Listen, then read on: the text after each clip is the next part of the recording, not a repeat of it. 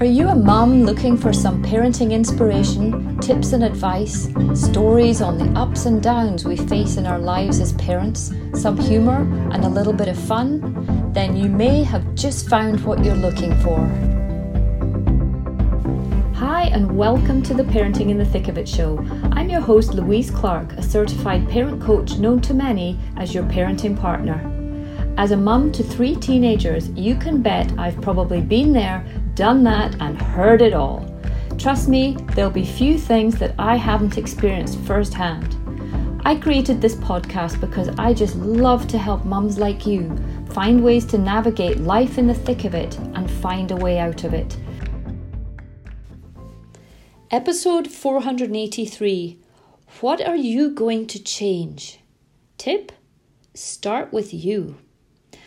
In this mini three part series, episode 381, 382, and today's show, 483, I've been talking about the process of change. How are we going to bring about change? Where would we rather be? How are we going to get there? What what did it look like last year?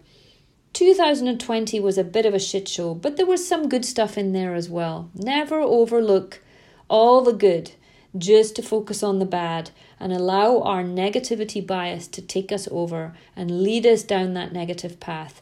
We have to fight against it because we're wired to it. We have to fight against it and make sure we are doing everything we can to change the lens through which we view our reality because we create our own experience of that reality. You are in control of the experience you get by being aware of the lens you're looking at at your reality through. Because if you're looking at the reality through a negative lens you're going to experience that reality negatively. If you're looking at that reality through a positive lens you're going to experience the reality positively. The reality is neutral. It's neither negative or positive. It's us that put the negativity or positivity onto it and because we have this negativity bias, we have to work really hard to find the positive. So, in this process of change, this is a fundamental understanding as to how you're going to change going forward.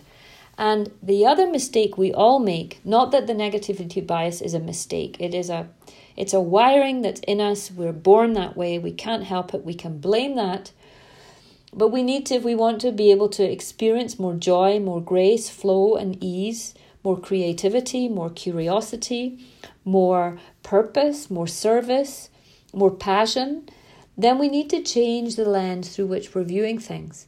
But the other mistake we make is we think the other person needs to change. We think, you know what, it'll be better when he changes, when he stops doing this, when she stops doing that. If only she would listen. If only he would put his, his backpack away when he comes home. If only they would get off their phones. It's driving me so mad. They never listen. We're always looking at the other and trying to force change on the other, and it won't work.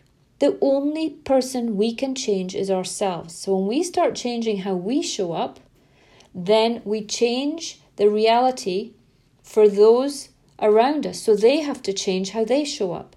It has to happen. It can't go any other way. So when I say tip, it starts with you. You need to be the change. So, what do you need to do? What do you want to change? What is the one thing you would like to change? Looking back at 2020, what got progressively worse over the course of 2020? I know for me, it was my kids' phone use. They use their phones now more than they did in March. And I'm like, I don't like that. It doesn't bring me comfort. I look at what good does the phone bring them? And what what bad does the phone bring them?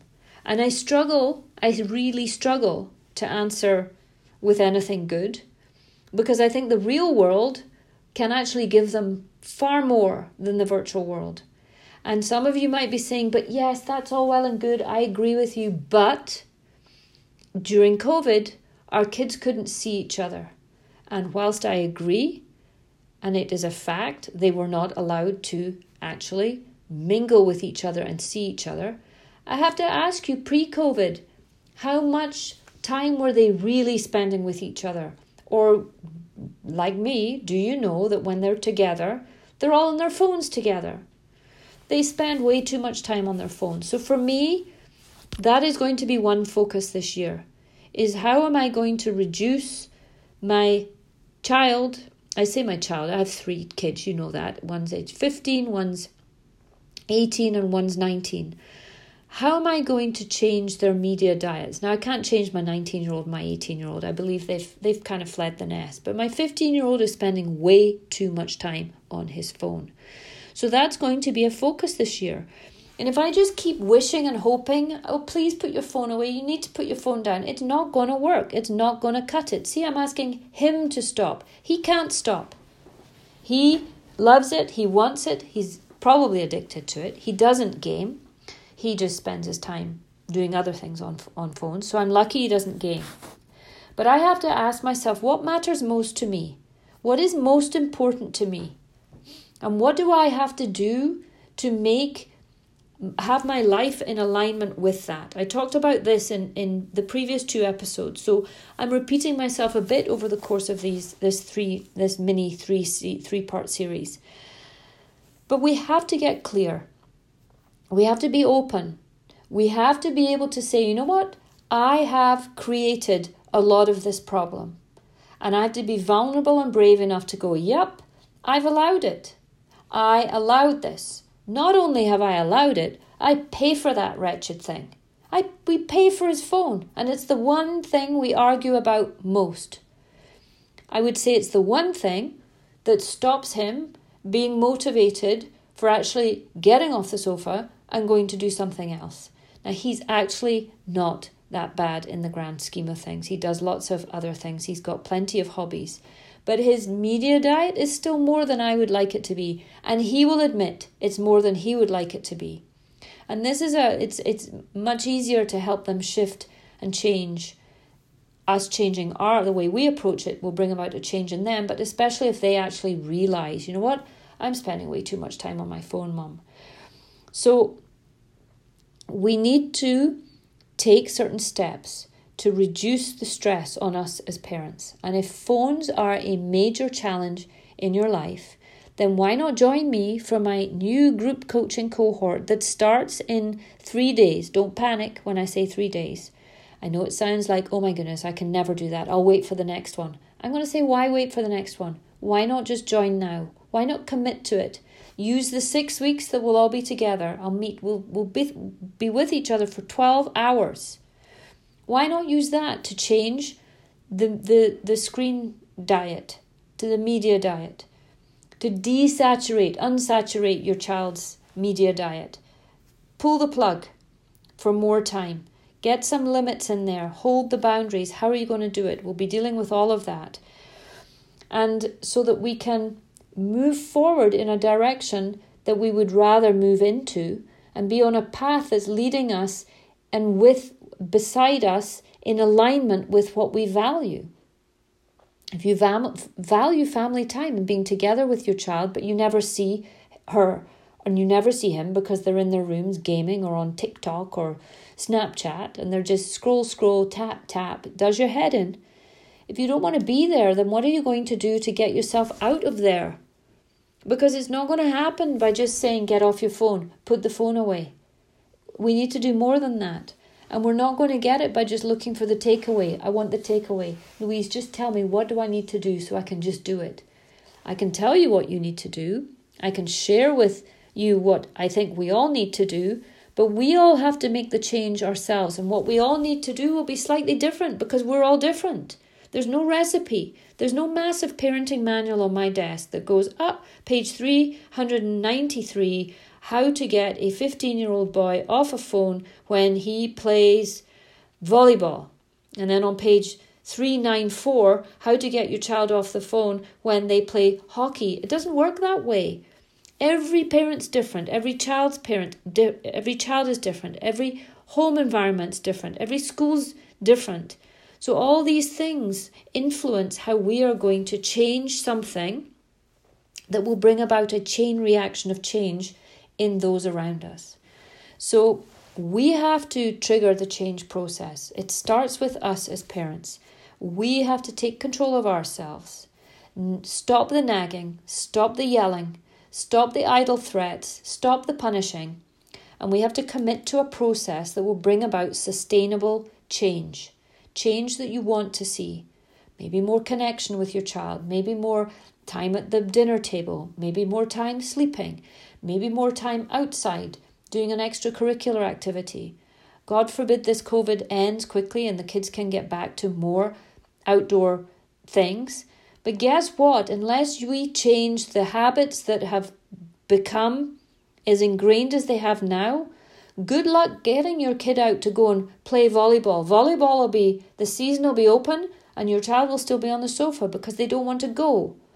The board game will be out on the table, they don't want to play you'll be all going to grandma's and they don't want to come because the virtual world has become too exciting for them, too exciting to them. So we need to readdress the balance between offline and online. And if you need some help and you want to join the group, then email me, Louise at yourparentingpartner.com. We'll all be in it together. I'm going to commit to a change as well, and I'm going to be in it with you all, guiding you, leading the way and helping you bring about the change that you need to and know you need to make. So, with that, I look forward to the rest of this year and helping you and guiding you on the show. If there's anything you want me to speak to, then email me, louise at yourparentingpartner.com. Just say, hey, could you do an episode on something? Or I have a challenge with this. Could you speak to this? And if it's something that I know other parents have a challenge are challenged by, then I often hop on the hop on and record an episode specifically to that. So I'm here to support you, here to help you. If you want to work with me one on one, you can do that as well. Just reach out to me and we'll take it from there. But till next time, thank you so much for listening. Hop over onto iTunes, rate, review, and subscribe to the show. Help this show move up the charts. And I look forward to being with you all soon and talking about something else to help you and support you as you navigate your life in the thick of it to the best in the best way that you possibly can. So thanks again for listening. Bye for now and hopefully I'll see some of you on the 11th of January in the group coaching program. Thanks for listening. Bye-bye. That's it for today's episode on the Parenting in the Thick of It show. If you enjoyed the show, please do share it with your friends and family. And remember, if you find yourself stuck in the thick of it and can't see a way out of it, please send me an email. I would love to help you. My email is louise at yourparentingpartner.com. And don't forget to take a look at the Parenting in the Thick of It family organizer that I created. It's an evergreen family calendar guaranteeing 12 months of use from whenever you start. It also includes beautifully illustrated, informative, and interactive monthly parenting theme pages to guide you through the year. It's the perfect organizer for busy families to keep track of all their activities, plus help parents be the best parent they can be. It's more than just a calendar. You can find the link for this and the other social media platforms that I am on below the description in this episode. Thank you so much for listening today, and I look forward to being with you all soon. Bye for now.